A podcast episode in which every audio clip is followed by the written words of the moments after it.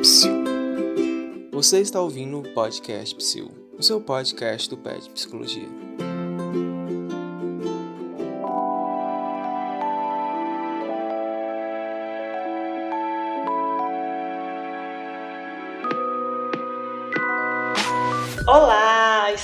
Começando mais um podcast do PET Psicologia. Meu nome é Ana Carolina e hoje eu estarei com é, os meus amigos aqui, Ed e Zé. Eles vão se apresentar. Olá pessoas, Edmilson aqui vamos lá. Oi, oi, pessoal.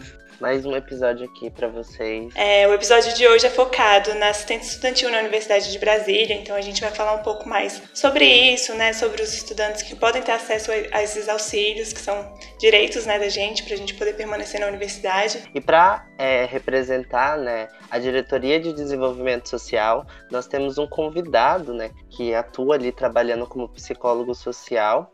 E agora a gente chama para ele poder falar um pouquinho, se apresentar Bom, olá, Bom, sou Eduardo. Bom, como foi dito, né, eu sou é, psicólogo, trabalho na DDS desde 2016, então já são aí quatro anos e meio mais ou menos trabalhando com a, com a assistência estudantil.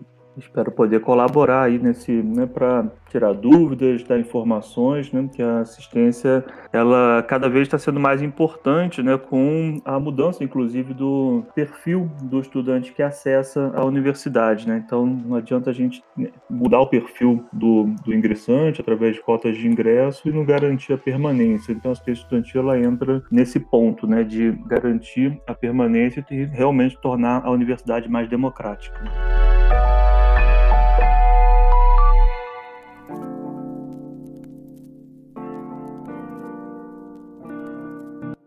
Para começar o episódio de hoje, é, nós utilizamos uma pergunta mais no sentido assim do histórico da própria Diretoria de Desenvolvimento Social da UNB, né, a DDS. Você sabe, pode dizer um pouco para a gente de como surgiu, qual foi a perspectiva, né, que surge essa Diretoria de Desenvolvimento Social na Universidade de Brasília?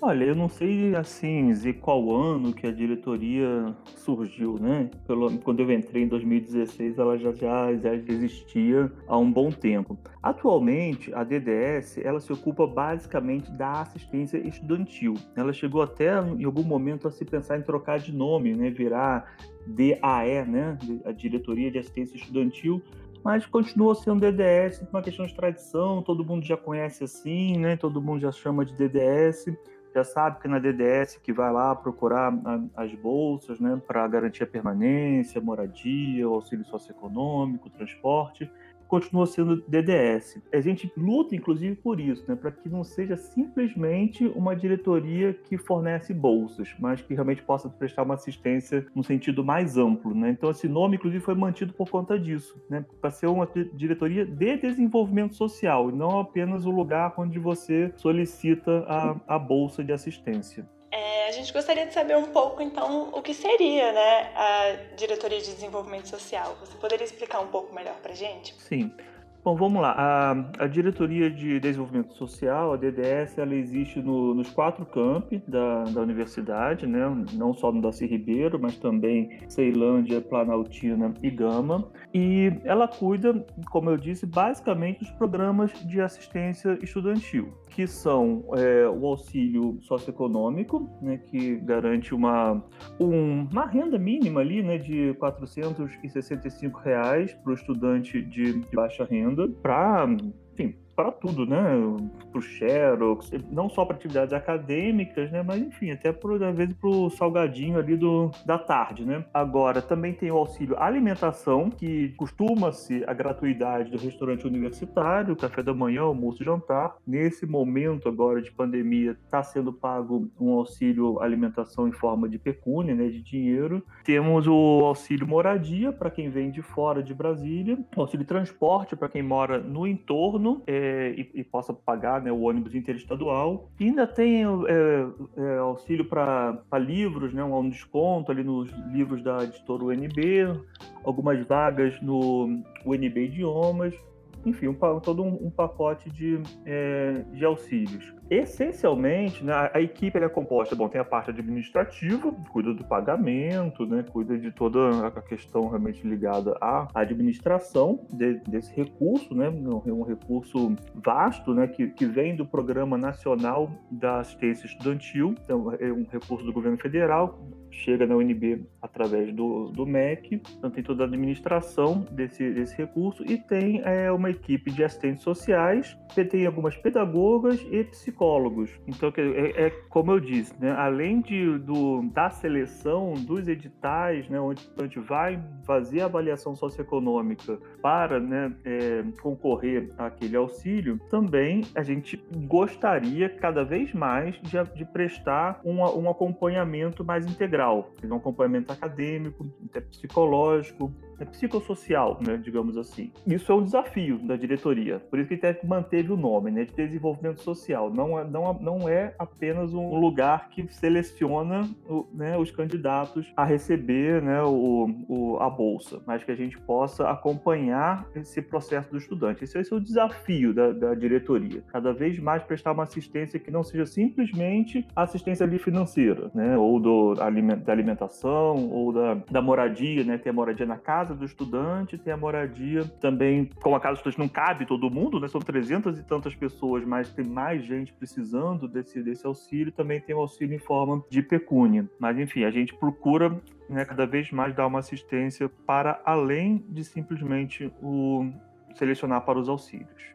Então a gente pode entender que o objetivo da Diretoria de Desenvolvimento Social é realmente fazer essa, essa proposta de desenvolvimento social dentro da universidade, né? A partir desses programas que você citou. Sim, o objetivo da diretoria é permitir a permanência, né, a, evitar a evasão do estudante de, de baixa renda. Quer dizer, o foco é o estudante de baixa renda. Vamos supor, né? Tem estudantes que não são de baixa renda e que vão ter dificuldades, né? Dificuldades acadêmicas, psicológicas, enfim. Aí Aí a, aí a universidade tem outras diretorias, por exemplo, tem a da Azul, que é uma diretoria nova, inclusive, diretoria de atenção à saúde da comunidade universitária, que vai dar atenção a problemas de saúde, físico, mentais, tem a DIV, a Diretoria da Diversidade. Então, estudante que sofre questões de discriminação, seja por cor, por é, raça, gênero, é, orientação sexual, né? Ter a, a DIV ela, ela tem essas quatro, quatro diretorias: a diretoria da questão indígena, a questão negra, a questão das mulheres e a questão LGBT. Essa, essas diretorias que eu falei são todas do DAC, né, que é o Decanato de Assuntos Comunitários. Também temos o, o PPNE,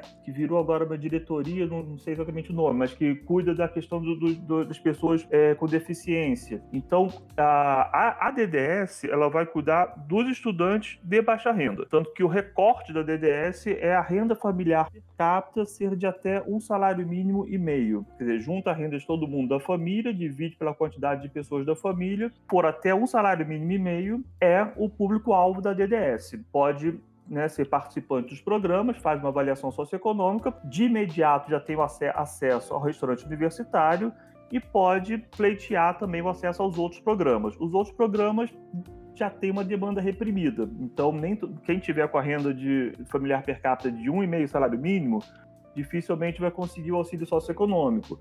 Mas se tiver uma, né, uma situação, enfim, mais crítica, né, uma, com uma renda menor, vai ter acesso também aos outros programas. É, quando eu digo que, que o, o, desenvolvimento social e não apenas a assistência estudantil, é no intuito que, para esse público né, de, de baixa renda, a DDS quer procurar garantir a, realmente a promoção da justiça social, que é o mesmo, mesmo intuito das cotas de ingresso. Dizer, antigamente a gente tinha uma universidade elitizada, né, branca, de classe média alta, e hoje em dia a gente já percebe que não é essa a universidade a gente transita ali no, no campus universitário, a gente vê que, uma, que a universidade já, já, já mudou. Porém, não adianta simplesmente abrir a vaga, né? Tem que dar condições para que o estudante que veio de escola pública, né, o estudante que, que, cuja família não, não pode dar o mesmo suporte financeiro, também tenha uh, condições de, né, de ter o, o sucesso acadêmico, enfim.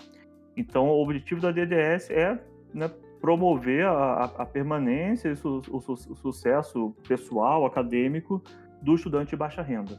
Você deu alguns exemplos de alguns programas né, que a DDS oferece para os estudantes, né? Mas acho que a gente poderia falar com mais calma sobre cada um deles, né? Falando sobre as especificações deles e tal. É, você poderia falar um pouco mais sobre a moradia estudantil? Então, moradia estudantil ela é voltada para estudantes que não cuja família né, não reside no, eh, no Distrito Federal. Basicamente, a, a orientação é essa. Então, estudante que, que veio de outro lugar para estudar é, na UNB. O caso clássico é quem veio realmente de outro estado, né? Alguém que mora em São Paulo, né? Passou na, na UNB, pelo Enem, né, pelo vestibular, o que seja, né, e se mudou, se mudou de outro lugar para estudar no UNB. Esse, com certeza, é candidato ao auxílio moradia. A gente aqui no DF tem a, tem a, a peculiaridade, né, bem, muito específica do DF, que é o entorno. Né? Então, como é que. Agora, o estudante do entorno também pode né, participar do programa Moradia, porque é, é outra unidade da federação, né, o é, Goiás né, não é Distrito Federal. A moradia tem três modalidades: uma é vaga na casa do estudante, a outra é o auxílio pecúnia, e tem uma terceira modalidade que muita gente, muita gente acha que é outro auxílio, outro programa, né, mas é o programa Moradia Estudantil, que é o auxílio transporte. O auxílio transporte não existia, ele é recente, mais ou menos 2017, eu acho. E por que foi criado o auxílio transporte? Que muita gente morava no entorno, aí é, ganhava o auxílio moradia, e em vez de se mudar para o Distrito Federal, para morar perto da universidade, usava esse dinheiro para o transporte, porque o transporte né, interestadual, né, que do Goiás para cá, ele não é coberto pelo passe livre, né? Então, até para evitar que as pessoas fossem né, constrangidas a se mudarem, né, e saírem é. da, das suas famílias, criou o auxílio transporte. Então a gente tem o auxílio transporte, que é um valor um pouco menor, acho que é 300 reais o auxílio transporte. O auxílio moradia é 530 reais. Você pode pensar, poxa, 530 reais ninguém vai conseguir alugar nada, né, perto da universidade. Mas aí a gente, o, esses 530 reais, eles são pensados, é um valor baixo, a gente reconhece, mas é, tem que ser pensado da mesma forma que é a moradia na CEL, né, que é a, a Casa do Estudante Universitário. A CEL, né, é composta por apartamentos de dois quartos, onde moram duas pessoas em cada quarto. Então são quatro pessoas dividindo. Aí se você pegar né, os 530 e multiplicar por, por 4, já vai dar aí 2.120, mais ou menos. Ainda assim, 2 mil reais ainda não é, não é muito dinheiro, não, né? Para alugar alguma coisa na Asa Norte de dois quartos. Tá, tá meio defasado. Tem, tem essa. Né, os estudantes reclamam disso, mas já é possível. Às vezes não aluga aqui na Asa Norte, mas aluga um pouco mais distante, mas consegue, né? É, se manter. Então é isso, auxílio moradia é, é, é, para estudante de fora do DF. E recentemente a gente passou também a admitir, né, houve toda uma discussão, mas passou a se admitir alguns estudantes cuja família né, é, reside no Distrito Federal, mas por algum motivo houve o, o, que a gente chama de rompimento de vínculo. Então, estudante que, às vezes, por orientação sexual, foi, é, foi expulso da família da, de casa, e então a gente reconhece que se não há realmente o vínculo entre o estudante e, e, a, e, né, e sua família, ele pode, mesmo com né, os, pais registrados ali, né, morando no DF, ele é feita toda uma análise né, para entender a situação dessa família, mas é, é, é possível também pleitear a, o auxílio moradia.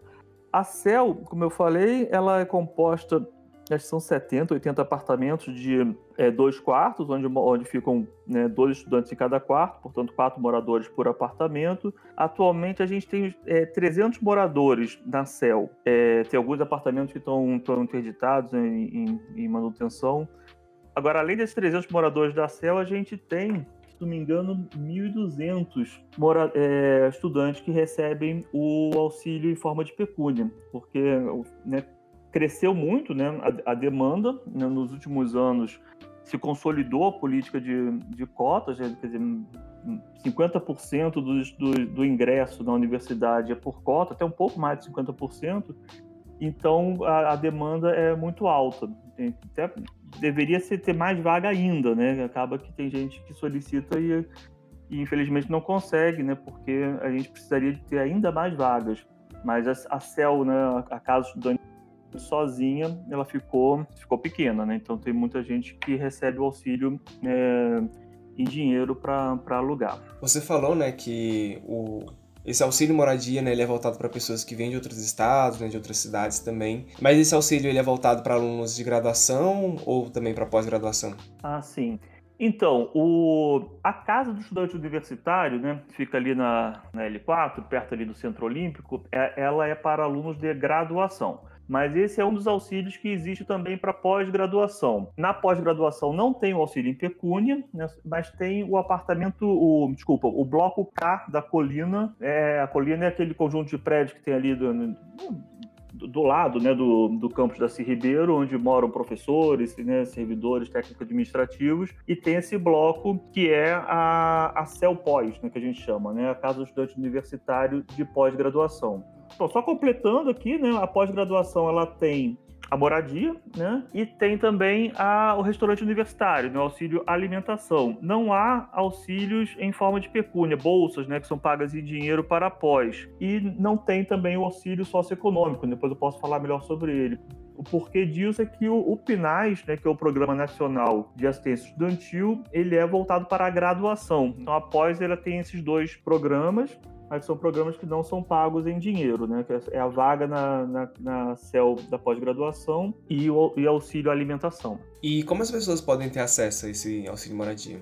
Não só ao auxílio moradia, mas em, mas em relação a qualquer programa da assistência estudantil, o, o ingresso né, é feito através do edital de avaliação socioeconômica. Tá? É o mesmo edital que vai dar, dar é a porta de entrada para todos os programas. No edital de avaliação socioeconômica, bom, como o próprio nome diz, será feita uma avaliação né, socioeconômica, então é, um, é meio chatinho, né, porque tem que apresentar muitos documentos, ou nesse edital que vai ser, vai ser feita uma análise né, da, da, da, situação da, da família do estudante, onde a, renda é um dos elementos principais, mas não só a renda é avaliada, né? então aí as assistentes sociais têm lá o instrumental delas, né? tem vários aspectos que elas analisam, mas, bom, fundamentalmente elas analisam a renda né, do, da, da família, como eu falei, né, torna-se perfil para o, os programas o estudante que tem uma renda familiar per capita, né, por pessoa, de até um salário mínimo e meio, e também outros fatores são, são analisados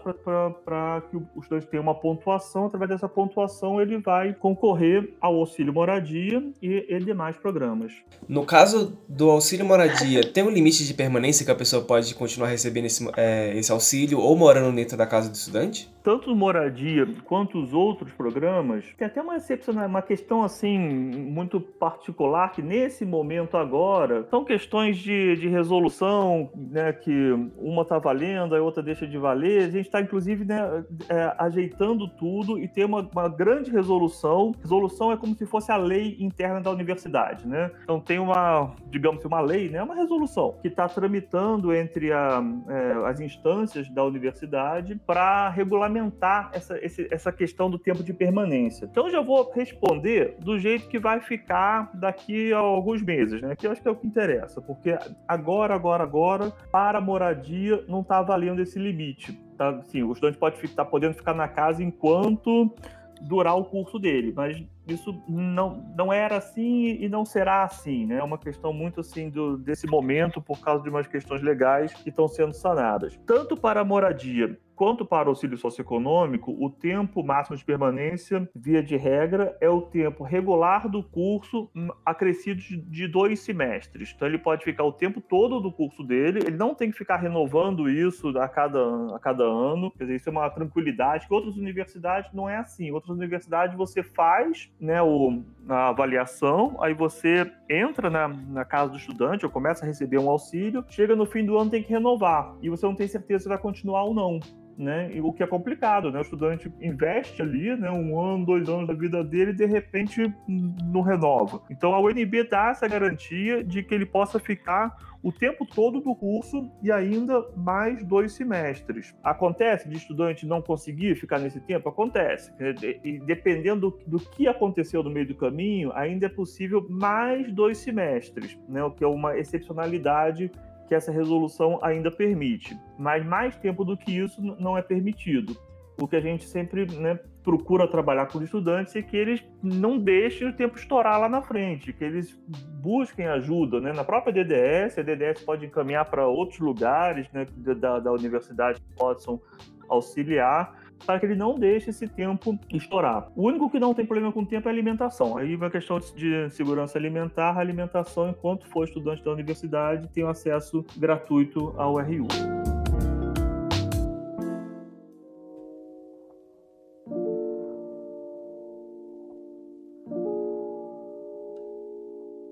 Certo, então.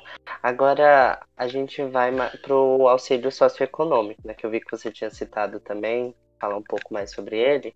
Então, se você puder falar mais o que ele é, quais são os benefícios, né, para quem ele é voltado.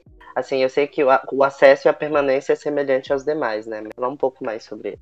É, o auxílio socioeconômico ele tem realmente esse objetivo, como todos os auxílios, né, de garantir a permanência do estudante de baixa renda. Ele é um auxílio em forma de uma bolsa, né, de 465 reais mensais. É até um pouco mais alto do que costuma ser em outras universidades, que é, costuma ser 400 reais. Enfim, então, né, não é muita coisa, mas às vezes, né, muitas vezes, é a diferença entre a permanência e a evasão. Né? Eu tenho acompanhado né, há alguns anos muitos estudantes e eu vejo que esse auxílio, muitas vezes, ele é fundamental mesmo. Né?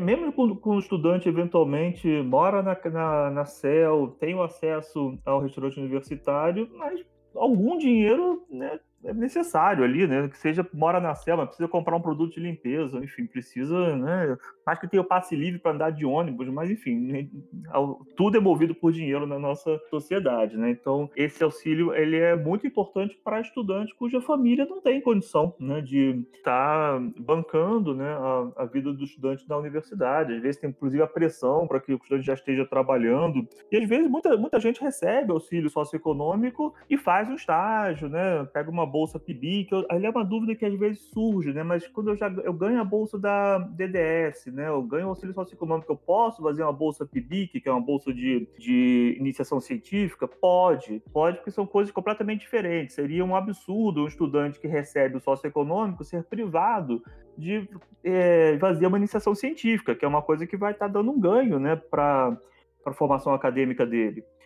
Mas, enfim, mas o, o socioeconômico é esse auxílio em forma de dinheiro voltado para os estudantes, né, cuja família está o que a gente chama de situação de vulnerabilidade socioeconômica, né, famílias de, de, de baixa renda que não pode estar é, bancando, né, o, financeiramente os gastos, né, que se tem, né, com o estudo, né, o próprio fato de que estudando é difícil trabalhar, se, se conseguir trabalhar vai ser um trabalho de meio período, né, enfim, na UNB é bem difícil conciliar o estudo com o trabalho, tem gente que consegue, mas não é fácil. A UNB é uma, uma universidade bastante exigente. Então, o socioeconômico serve para evitar que o estudante abandone a universidade, né, por falta de dinheiro. Basicamente é isso. Eduardo, você mencionou, né, sobre o passe estudantil, né? Mas só para esclarecer, né, para, enfim, pode ter pessoas que estão ouvindo esse episódio, né, que são de outros estados e de outras cidades e não conhecem, né, o passe estudantil. O passe estudantil ele é um, um benefício né, que os estudantes do Distrito Federal têm o direito para poder acessar o, os transportes, né? Então, ônibus, metrô, mas ele não é um, um, programa dentro da Universidade de Brasília, né? Dentro da Diretoria de Desenvolvimento Social. Exato, é um programa do GDF, né, governo do, do Distrito Federal. É, os estudantes né, principalmente os de baixa renda, nem só os de baixa renda, né? Para todos os estudantes. Né? Para os estudantes de baixa renda ele é fundamental, mas ele não é gerido pela, pela UNB, né? Então, muitas vezes, durante, agora mesmo, né, que está na, na, por conta da pandemia, né, no ensino remoto, o passe foi suspenso. Aí o pessoal reclama lá com a DDS e tal, e diz, poxa, né, não, não, não temos né, gerência sobre isso. Realmente isso é um programa do, do governo do Distrito Federal. A gente vai passar agora para um próximo auxílio, que a gente vai comentar um pouquinho mais, mas eu gostaria só de tirar mais uma dúvida também em relação a, ao estudo socioeconômico. Você comentou um pouco, eu gostaria de perguntar com qual regularidade o estudante precisa renovar o auxílio socioeconômico, como, como isso precisa ser feito, né? Porque eu vejo que é uma dúvida muito comum entre os estudantes. É, atualmente, a validade do estudo está sendo de 10 semestres. Foi uma grande discussão que aconteceu lá em 2016 para 2017. Antigamente, a validade do estudo era de 4 semestres. E aí o que acontecia é que muito estudante perdia, porque infelizmente demora, né? Para você, atualmente, é cada semestre, são cerca de 2 mil estudantes solicitam né, a avaliação. E aí, mais que a gente tenha uma equipe ali de quase 20 assistentes sociais, mas é, não é um trabalho que se faça da noite para o dia, né? Então, é, o que acabava acontecendo é que levava o semestre inteiro para o estudante conseguir o benefício, e aí ele acabava achando que o primeiro semestre dele era o segundo semestre. Enfim, são, são histórias, né? O que acontecia é que ele contava um, dois, três, quando ia contar o, o chegava no quarto semestre e já estava cortado, né? Porque aquele semestre zero lá, né, que, que ele deu entrada, já estava contando como um. Então, assim, a cada virada. De, eu, quando eu cheguei na universidade em 2016, 2016 para 2017 foi o primeiro momento em que eu fiquei chocado com isso, que era uma choradeira danada ali na DDS, que ficava ali no subsolo da reitoria, agora mudou, né? E, aquele, e porque realmente batia um desespero no estudante, né? Que de repente perdeu ali o auxílio socioeconômico, que dependia daquilo, perdeu a moradia, né? Perdeu o dinheiro do aluguel. E a DDS ela mudou muito, né? Que, que bom que ela mudou nesses, nesses tempos, porque ela era muito burocrática, muito rígida, sabe? Não, perder tá aqui, né?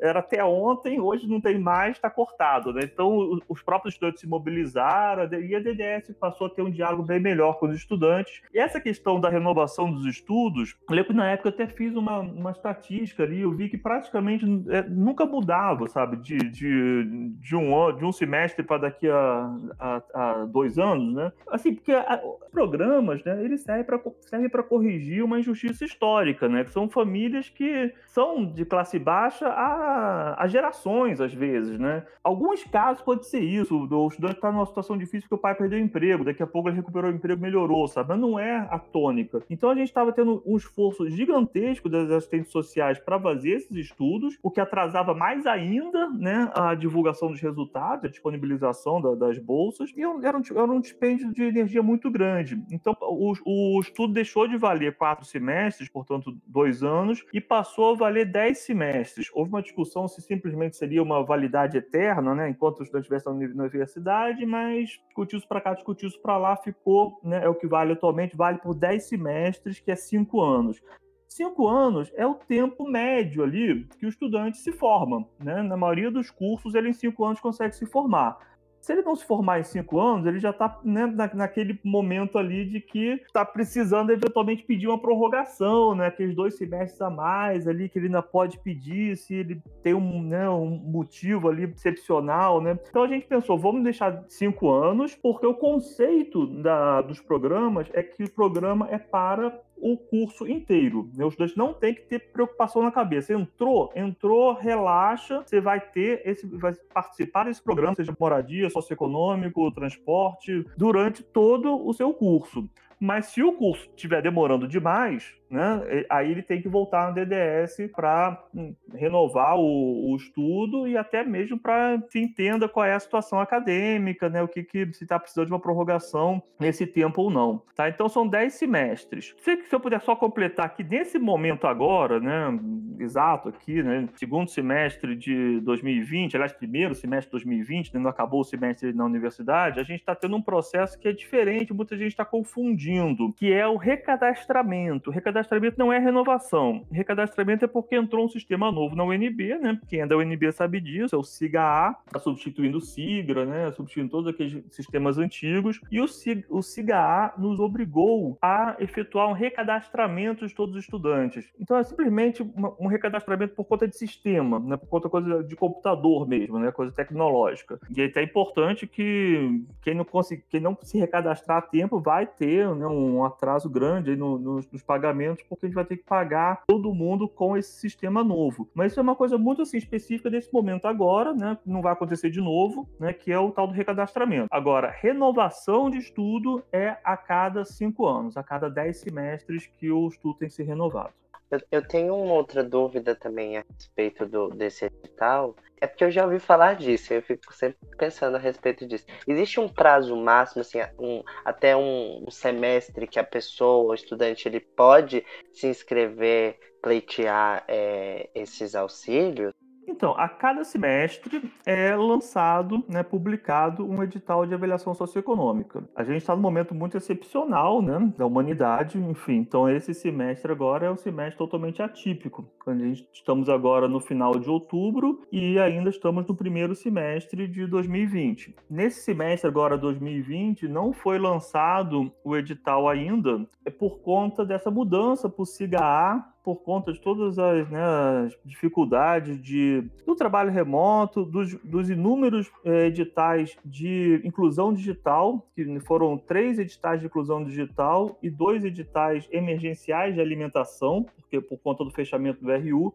Então, esse ano está sendo um ano completamente diferente na DDS tá? Mas, via de regra, né, ano que vem, mesmo com, com a, com, a, pandemia se estendendo, a gente espera que as coisas estejam mais assentadas e tudo volte a uma certa normalidade. Via de regra, todo semestre tá, tem um edital. O edital tem o seu cronograma. Qualquer edital tem o seu cronograma. Então tem lá, inscrição do dia tal ao dia tal. É o período de se inscrever. Se perdeu esse prazo, só no próximo semestre. Pode se inscrever no próximo semestre, quer dizer, o, digamos assim, o calouro, né? O calouro o calouro chegou na universidade e já pode, naquele, naquele, naquele período mesmo que ele acabou de entrar, já concorrer àquele, ao edital. É o que se espera, inclusive, que que seja feito. Mas às vezes o calouro chega, não tem informação, não sabe que existe assistência estudantil, não sabe o que é DDS, perdeu o prazo. Não tem problema, né? Aquele semestre ele vai ficar fora dos programas, mas no semestre seguinte ele pode entrar. Outra situação, o estudante pode ser que no, entrou na universidade, ele não está precisando da assistência, né? Os pais estão ali,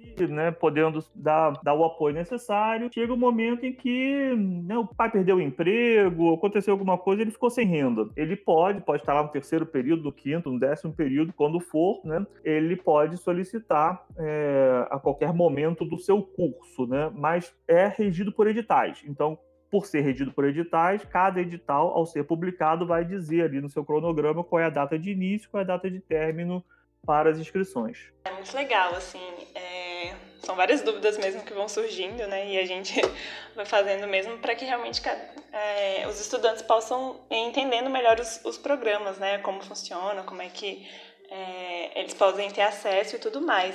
Então, pensando em novos auxílios, eu queria perguntar para você sobre o auxílio alimentação. Você já até comentou em alguns momentos, falou que era antigamente o acesso ao RU, mas com esse período de pandemia de Covid mudou um pouco. Eu queria que você comentasse um pouquinho mais, por favor, sobre esse auxílio. O auxílio alimentação, basicamente, ele é o acesso gratuito ao restaurante universitário, o RU, né?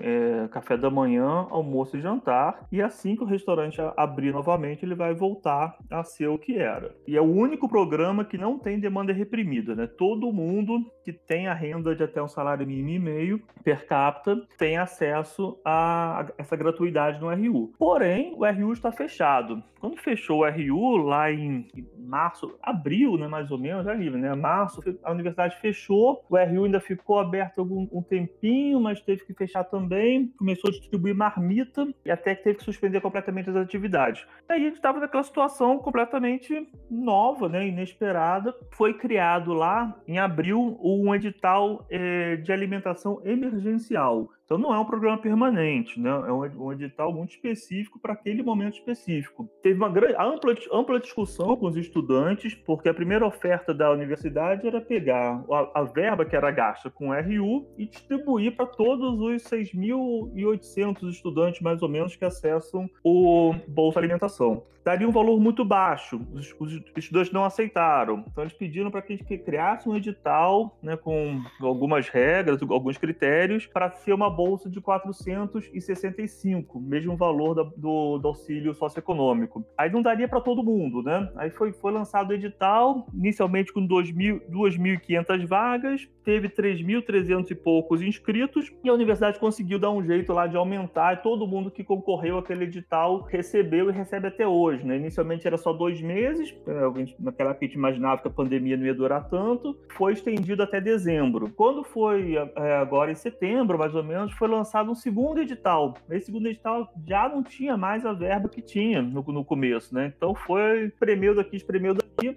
a gente conseguiu lançar um edital para 356 vagas, se não me engano. É, hum, cerca de 1.300 pessoas concorreram, né? infelizmente quase mil ficaram de fora. Quer dizer, não está sendo possível é, pagar esse auxílio emergencial para todo, todo mundo que tem o direito né, à Bolsa Alimentação. E não, não, não, eu não sei dizer, porque ninguém sabe né, como é que vai ser a partir de dezembro, porque esses auxílios emergenciais de alimentação estão sendo vão ser pagos né, agora no começo de, de novembro e no começo de dezembro. Dali para frente está né, tá tudo em aberto. Então, como eu falo, o programa, programa é o RU. Né? Agora, como a gente está nessa, nessa pandemia, a pandemia a gente está né, a cada dia procurando entender como é que a gente vai né, viver nessa situação é, anormal. O próximo semestre mesmo a gente não está definido ainda se ele é totalmente remoto, se vai ser em parte presencial, né, vai ter uma reunião agora do CEP para que seja votado né, o formato do, do, do, próximo semestre, que começa em fevereiro. Então, é, não está certo como é que vai ser a gestão do auxílio alimentação no próximo semestre.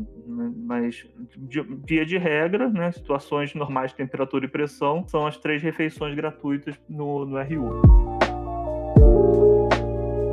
É, falando sobre o auxílio também, né, tem o Vale Livro. Como que funciona esse, esse auxílio?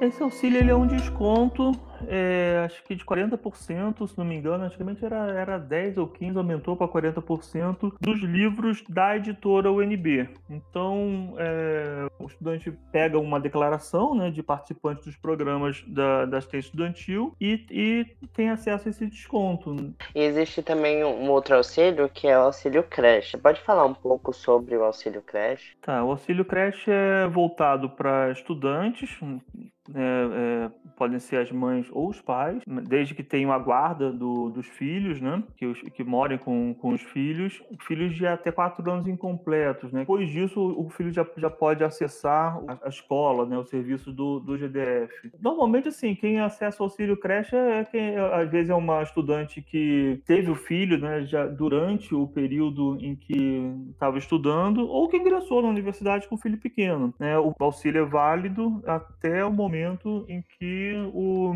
o filho ou a filha, né, completam essa idade. É, quase certeza que é quando completa quatro anos, é, de, de, zero, de zero a quatro anos, é um auxílio no valor de 485 reais, não sei porque ele é 20, 20 reais maior do que o auxílio socioeconômico, é um, é um valor de 485 reais ajuda, né, para que muitas mães utilizam isso. Já acompanhei algumas estudantes que utilizam esse, valor para é, pagar alguém para ficar em casa com, com o filho naquele momento em que está tá indo para aula, ou mesmo despesa, despesa, né, que filho, né, dá despesa, né. Então, para que, que a pessoa não se sinta, né, compelida a largar os estudos para poder ficar com o filho, né, basicamente. Quer dizer, a, ideia quando você pensa em creche, né, a ideia é, é ideal, o ideal é que tivesse uma creche, né. Um, o auxílio ele substitui, né, não da melhor maneira, né, uma creche dentro da, da universidade, que, que, que as mães ou pais né, pudessem deixar os filhos ali e estudar e buscar né, o, filho depois do, das aulas. Mas, mas é,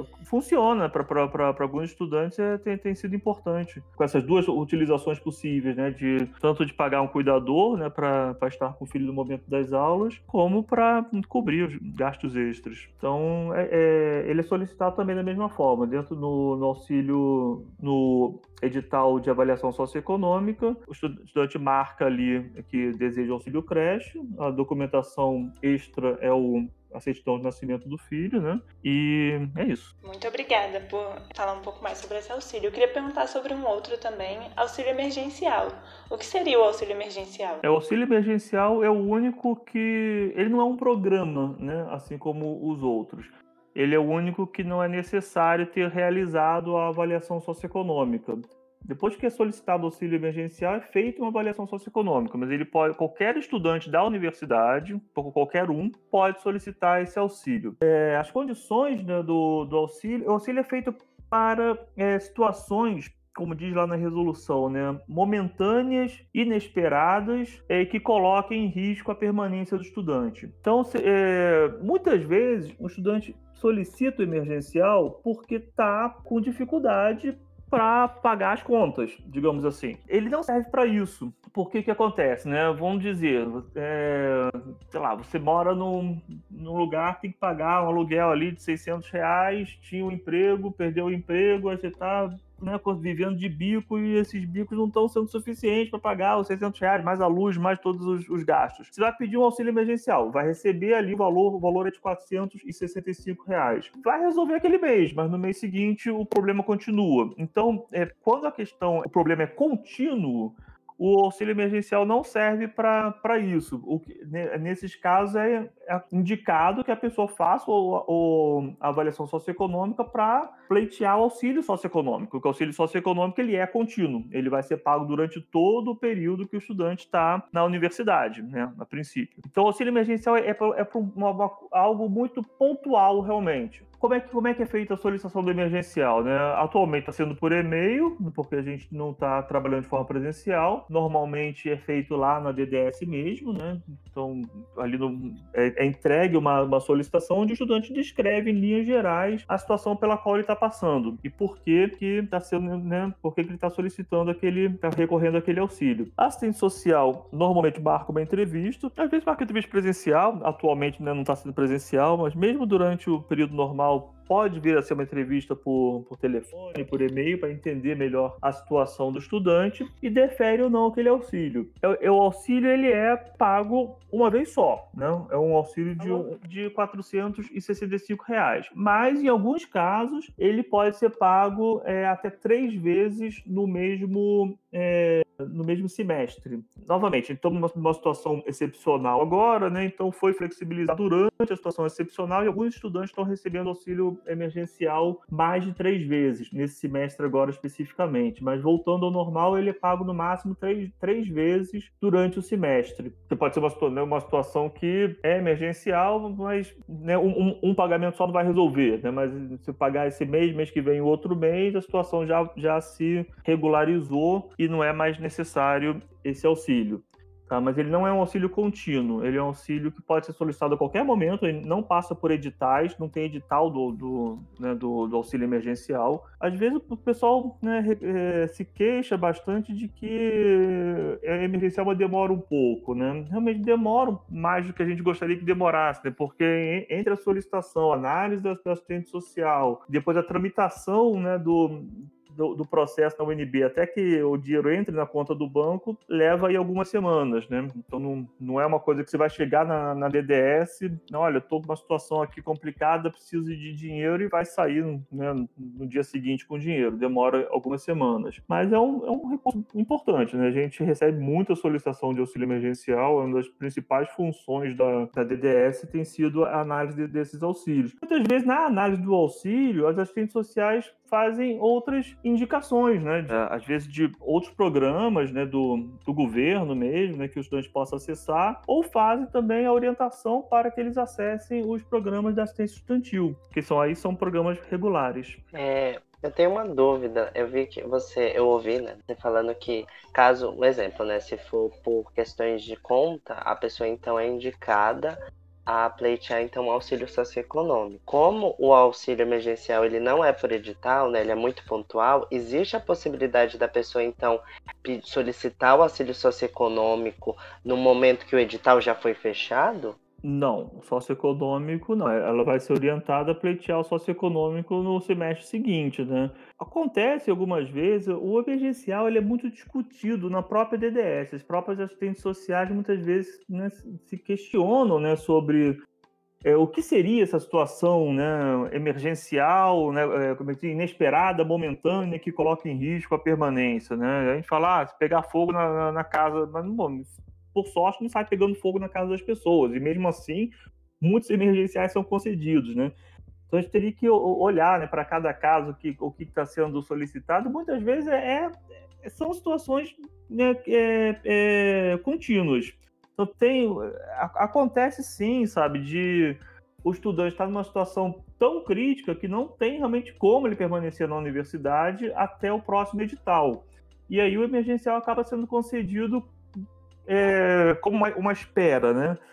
É, é, isso acontecia muito antigamente. Que tipo, aí vou, é, vou, entrar mais na no, questões mais complexas, né? Porque até alguns anos atrás não era difícil, digamos assim, o acesso aos programas. Quer dizer, esse público-alvo, famílias de baixa renda, conseguiam né, acessar o auxílio socioeconômico sem maiores dificuldades. Então, quando chegava um estudante que estava realmente numa situação muito difícil, o auxílio emergencial era pago ali durante três meses, que era o tempo, né, os três meses da avaliação socioeconômica para que ele pudesse, então, receber o auxílio socioeconômico. Só que hoje em dia a gente não tem essa garantia, né, porque é, é, desde 2016 para 2017, a gente não tem mais tido aumento do, da, da, da verba, né, do orçamento da, oriundo do PNAS, né, do Programa Nacional de Assistência Estudantil, e tem crescido muito a demanda. Então, é, às vezes o estudante vai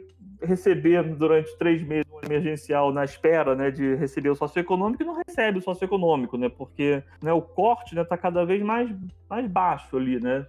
Tem gente que não entende isso, que ele diz, olha, mas eu não tenho condições de ficar na universidade sem auxílio socioeconômico. A gente diz, poxa, é, mas tem mais gente com menos condições ainda, né?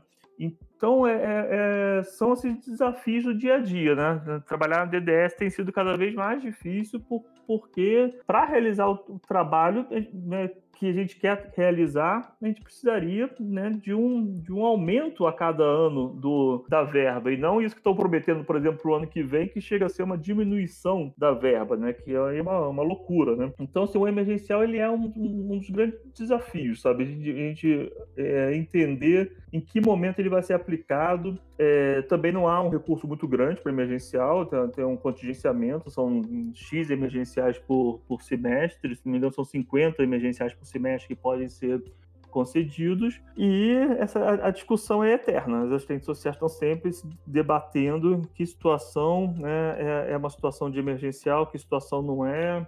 Esse é um debate permanente na LDS. É, e sobre o programa de acesso à língua estrangeira, como que ele funciona? Existe o, NB, o NB Idiomas, né, que é ligado ao NB, né? Esse programa, né, o NB Idiomas, ele oferece diversos cursos de, de línguas estrangeiras e há um valor, né, para ser pago, né? Como qualquer curso, né, de, de línguas. E cada turma, né, que é formada é, no UNB Idiomas, é, uma vaga é para um estudante da assistência, né, seja qual língua for, né? De, de inglês a japonês, né, passando por, francês e chinês, né. O acesso é, é pelo site do UNB Idiomas, é necessário é, pegar uma, uma, declaração na DDS de estudantes participantes dos programas e ficar bem atento ali, sabe? É, no, no, dia que, que é aberto essas inscrições, se inscrever logo, porque são são poucas vagas, né? Porque é uma vaga por turma, né?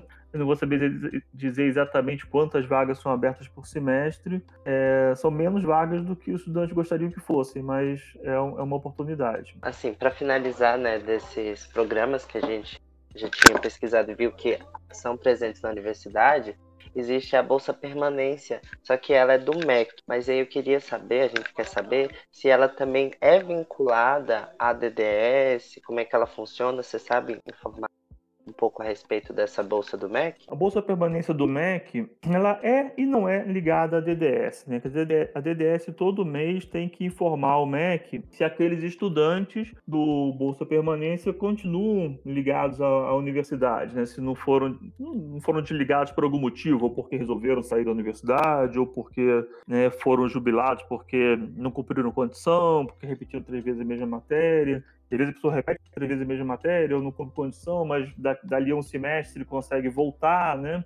Tem o processo de reintegração, então todo esse controle é feito pela DDS. É uma verba que vem diretamente do MEC, é o MEC que paga. É, a bolsa é de 400 reais ou de 800 no caso de estudantes indígenas e quilombolas. Até 2016 havia uma distinção que era o seguinte, né? É, estudantes que, que participavam de cursos cuja carga horária era superior a, não me engano, sei lá, a não lembro qual, mas era uma carga horária X que é, estudantes desses cursos eram elegíveis ao Bolsa MEC. Estudantes dos outros cursos cursos né, com uma carga horária menor iam para o socioeconômico da UNB, o que era bom porque dividia ali ao meio, né? Então tinha mais vaga para todo mundo. Quando deu né, de 2016 para 2017, a bolsa é, permanente do MEC passou a ser somente para indígenas e quilombolas. Então, quer dizer, o que aconteceu foi que aumentou muito a concorrência pelo bolsa né, da UNB, né, pelo, pelo, auxílio socioeconômico. É o que eu falei, né, antigamente, né, praticamente todo mundo ali dentro do perfil né, que se imagina para o socioeconômico recebia. Hoje em dia, é, todo mundo consegue alimentação. O socioeconômico, né, ainda todo mês, todo semestre são oferecidas vagas, mas menos do que deveriam ser. Agora, o, o MEC agora está sendo só para indígenas e quilombolas. Então, indígenas e quilombolas conseguem o,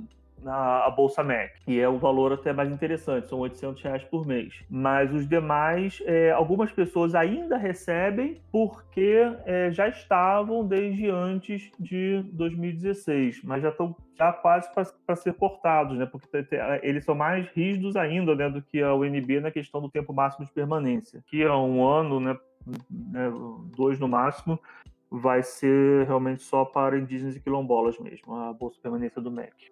Certo, certo então. Assim, é, a gente já está quase finalizando né, também o, episódio de hoje, mas eu queria te perguntar também se você vê que existe, assim, quais pontos você acha que precisa assim, melhorar é, para que os auxílios eles possam abarcar uma quantidade maior de estudantes? Olha, basicamente é o orçamento. Né? Tem duas, duas coisas importantes, duas coisas são importantes aí. O PNAES, eu tenho falado bastante do PNAES, né, que é o Programa Nacional de Assistência Estudantil, ele é um decreto, né? Um decreto assinado pelo então presidente, o presidente Lula, em 2010. Se o atual presidente quiser acabar com esse decreto, nada, nada o impede. É, ele não faz isso porque não seria bom para a imagem e tudo mais, né? Mas não, há, não, não é uma lei, é um decreto. Um decreto presidencial é muito frágil.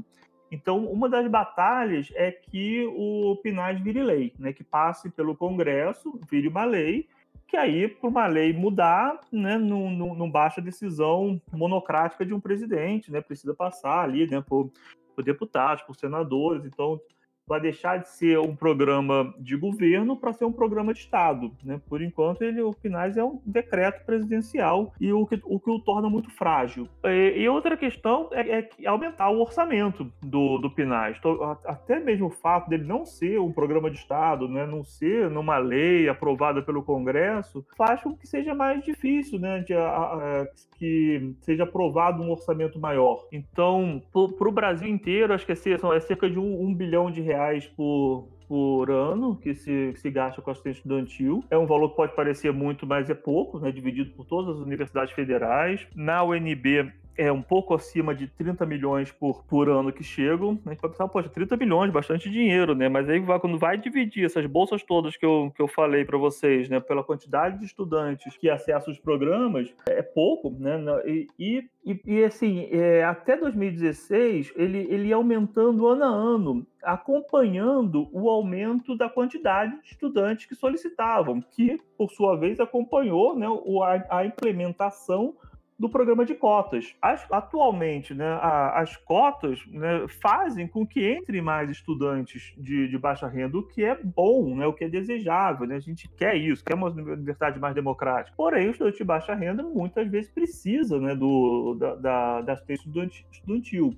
E com, com a verba com, que está praticamente congelada lá em 32, 34 milhões desde 2016, 2017. A gente, a gente está ficando. É como se fosse assim: você congela o seu, o seu, salário e a inflação vai, vai aumentando, né? Você pode até não, não diminuir o salário, mas o fato de que a, a inflação aumentou torna o seu salário né, é, com menos poder de compra. É mais ou menos isso. A gente está com a mesma verba que a gente tinha lá em 2016. Só que a quantidade de estudantes que solicitam está sendo cada vez maior. Então, é, e para o ano que vem há uma, uma perspectiva aí, né, no, no, orçamentária, de até uma redução aí de cerca de um milhão e meio, né?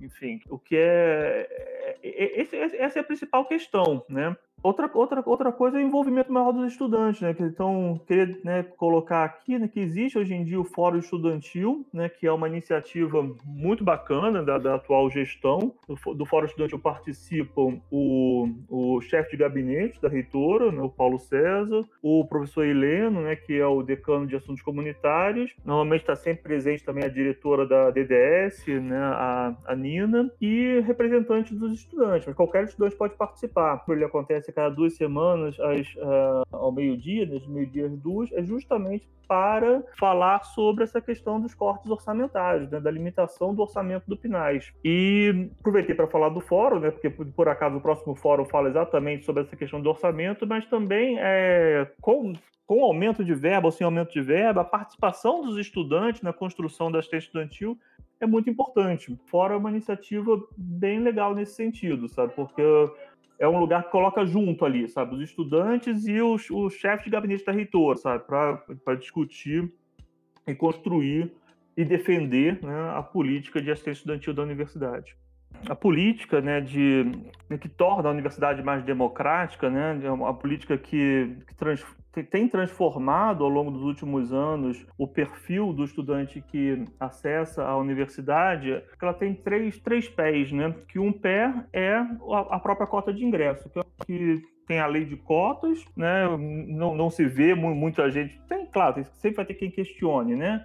Mas ela está ali bem, bem sólida. E e é efetiva. Só que ela não se sustenta sozinha, né? Ela precisa do pé da assistência estudantil, que está precisando né, de mais investimento, de uma consolidação dessa política, né, que era vire lei, e também a, a, a, cultura institucional, né? A cultura da universidade também precisa mudar. Está mudando, inevitavelmente, né? Porque se o público é outro, a universidade vai mudar. Né? Mas é, ainda há algumas dores do crescimento, digamos assim, né? Então, até às vezes surge uma denúncia de um professor que dividiu a turma entre os cotistas e não cotistas, quer dizer, um absurdo extremo, né? Aquela, às vezes uma, aquela mentalidade, assim, de que a universidade tem que ser muito dura, né? Tem que ser uma, uma peneira para selecionar os melhores, né? Isso talvez antigamente desse certo, quando você só tinha estudante que tinha ali, né, uma vida mais fácil, né, com uma família que garantisse tudo, e de repente a universidade tinha até esse papel educativo, né, de mostrar, olha, a vida é dura, né? Tem que, tem que ralar, né? Tem que tem que se esforçar. E, mas quando você coloca uma,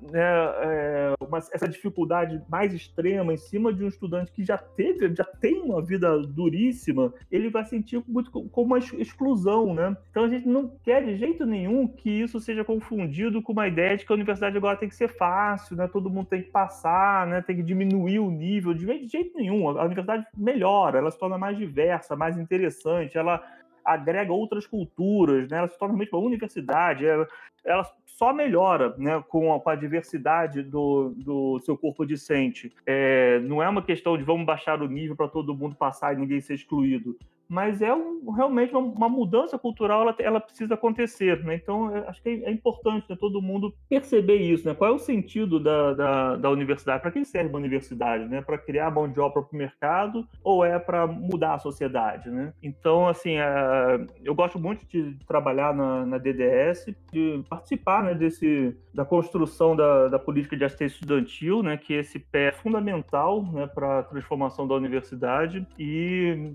lamento né, os tempos políticos atuais, as dificuldades pelas quais a gente vem, vem passando, e acho que é muito importante a, a, a participação política dos estudantes. O estudante não pode, né, não, é, não é bom que ele simplesmente espere coisas acontecerem, ou que tenha uma atitude que é muito normal também, né, de, da crítica, né, de a DDS, nossa, como ela é criticada, né? Antigamente era, acho que até tinha que ser mesmo, né? Porque, mas hoje em dia eu já já eu acho melhorou bastante. A DDS que eu encontrei em 2016 e, e, a de hoje, eu acho que a gente tem muito mais uma propensão ao diálogo com os estudantes, à construção coletiva, e convido né, o, os estudantes a, a participarem da, da, da, construção da, da assistência estudantil. Como eu falei, não só tem, tem o fórum de, de estudantes, como quem quiser saber mais sobre o fórum, ou quem quiser conversar. Os canais, né, atualmente, né, canais pandêmicos da, da DDS, os principais são. Tem o site, né? É o dds.dac.nb.br. Também melhorou muito em relação ao que era antigamente, mas dá para melhorar mais esse site. Ele não é muito interativo, não, né? Tem o e-mail, para né, que é o dds.unb.br. E tem um canal que é, que é interessante, que é, o, que é o Facebook, né? Então tem o Messenger do Facebook. Atualmente eu que tenho né, dado interagido ali. Então, quem quiser entrar, né, visitar o Facebook da DDS, né, comentar alguma coisa lá ou, ou, ou né, tirar dúvidas, tem sido um meio muito bom assim para isso. E os grupos né, de WhatsApp, até de Telegram, de Telegram até por conta do que o WhatsApp tem limitação né, de quantidade de membros, né, o Telegram não tem, então foram vários grupos se formaram nesses últimos meses, né, é, de estudante mesmo, assim, sabe, conversando sobre a estudantil, trocando informações, né, e a gente participa também, né, a gente, quando eu digo os, os servidores, né, é, para mim é fundamental, meu papel ali como psicólogo social, o que é o psicólogo social? Né, psicólogo de, de grupos, né, então a minha missão ali é promover né, essa interação entre os estudantes e, a, e os servidores e a gestão, né, possibilitar né, que o estudante tenha uma participação mais ativa na construção da, da DDS. Então, quem quiser conversar comigo, eu tô todo dia ali respondendo mensagem no Facebook da DDS, é só procurar lá no Facebook, Diretoria de Desenvolvimento Social da UNB, fácil de achar, e a gente pode conversar, tá bom? Acho que é isso. Lembrando também que todos esses links, né, e-mails, informações para o contato com a DDS a gente vai deixar também na descrição. Mas é isso. Muito importante a sua fala. Eduardo, eu gostaria de agradecer muito a sua participação. É muito importante você estar aqui com a gente, né, dialogando e informando né, as pessoas né, sobre como funcionam esses programas, como funcionam esses auxílios, que realmente, como você já disse, assim, é uma coisa que faz muita diferença na, na vida dos estudantes, né, que tem a possibilidade de ter acesso a esses auxílios. Muito importante. Muito obrigado, viu? Tá ótimo. Eu, eu, eu que agradeço aqui a oportunidade né, de estar passando essas informações e estou aqui disponível se vocês quiserem mais alguma coisa. Muito obrigada, foi maravilhoso. Assim, eu acho que são muitas dúvidas que realmente acabam passando pela cabeça da gente e de vários outros estudantes na universidade. Então, muito obrigada mesmo por esse momento de compartilhamento. Eu acho que vai ser é, muito importante para muita gente.